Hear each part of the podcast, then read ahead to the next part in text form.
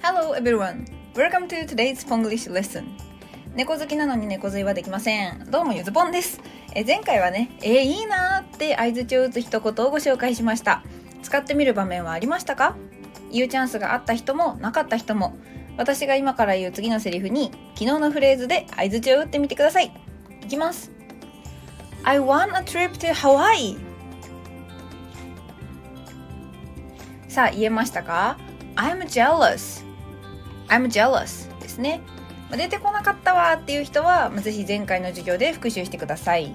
え後半ではね完全にネガティブなニュアンスのないいいなっていうもっとシンプルなね相づちも2つお届けしました。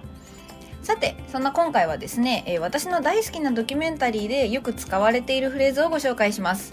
えー、クイアアイっていう、えー、スーパーハッピーなゲイのお兄さんたちがいろいろな理由でくすぶってる人たちを家から外見からメンタルまで大改造劇的ビフォーアフターしていくっていう人気シリーズです。ネットフリックスのね、えー、ドキュメンタリーです。この中でこのお兄さんたちがねよく口にするのが今日のフレーズなんですね。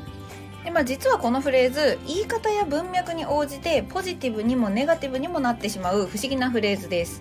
まあ、せっかくならそのお兄さんたちがゲストにかけるようないい意味で使ってもらいたいので日本語訳にはポジティブな方をつけています。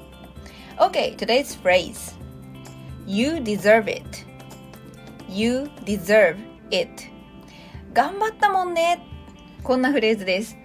訳すとね、この真ん中の動詞 deserve っていうのがなかなか訳しにくいんですけど、直訳ではあなたはそれに値するという意味になります。まあ日本語ではこんな言い方しないですね。まあ、これね、日本語訳で考えてるとちょっとうまくいきません。でまあ、この deserve っていう単語があの状況に応じて何パターンかに日本語訳できてしまうからなんですね。まあ、あの例えて言うなら日本語のやばいがいいやばいにも悪いやばいにも使えるのと同じ感じといえばまあ分かりやすいですかね。さあそんな deserve っていう単語の中心になる意味は当然の結果だです。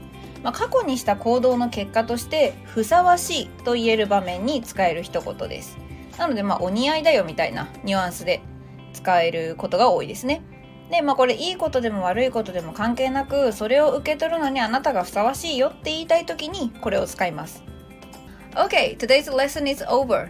Thank you for listening. Have a nice day.